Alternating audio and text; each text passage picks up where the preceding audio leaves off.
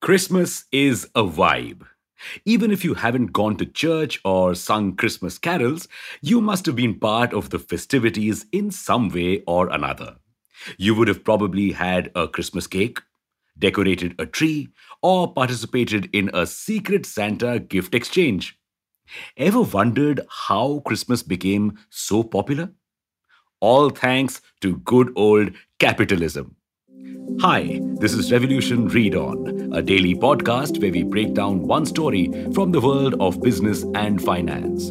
Here's your story for today. Now, before we put the blame squarely on capitalism, you should know that capitalism only got a hold of the festival due to religion, politics, and even literature.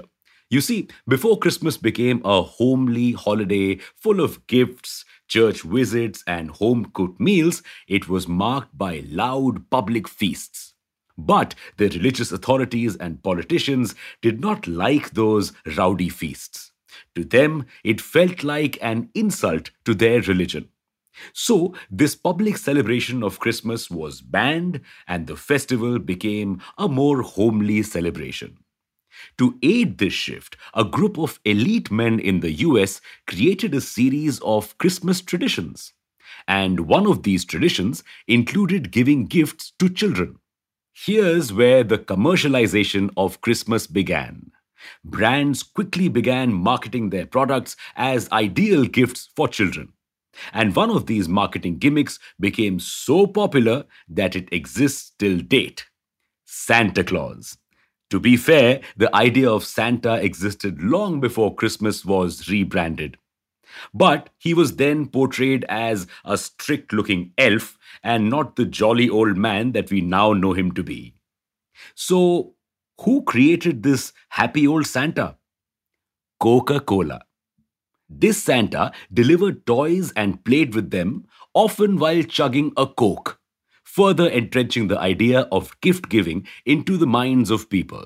But Coca-Cola wasn't the only brand that started a Christmas trend. Cadbury also popularized Advent calendars. Cut to present day, Christmas is an occasion for bumper sales for all brands.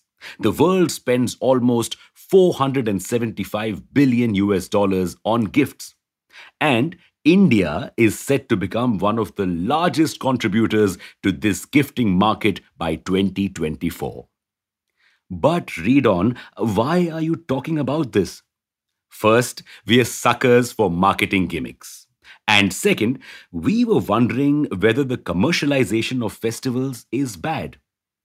If you ask religious authorities, the answer will be a resounding yes. This commercialization distracts from the purpose of the festival. But doesn't it generate a lot more employment? Many corporations hire extra seasonal workers during festivals. Their business also booms, further boosting the economy. And it's not just the big corporations that benefit from this.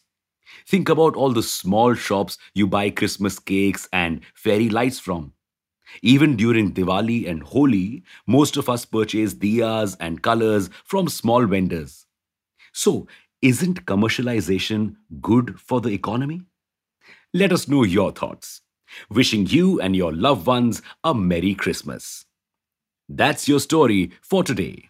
Make sure to subscribe to this podcast and not miss out on your daily story from the world of finance. Thanks for listening in. Until next time, read on.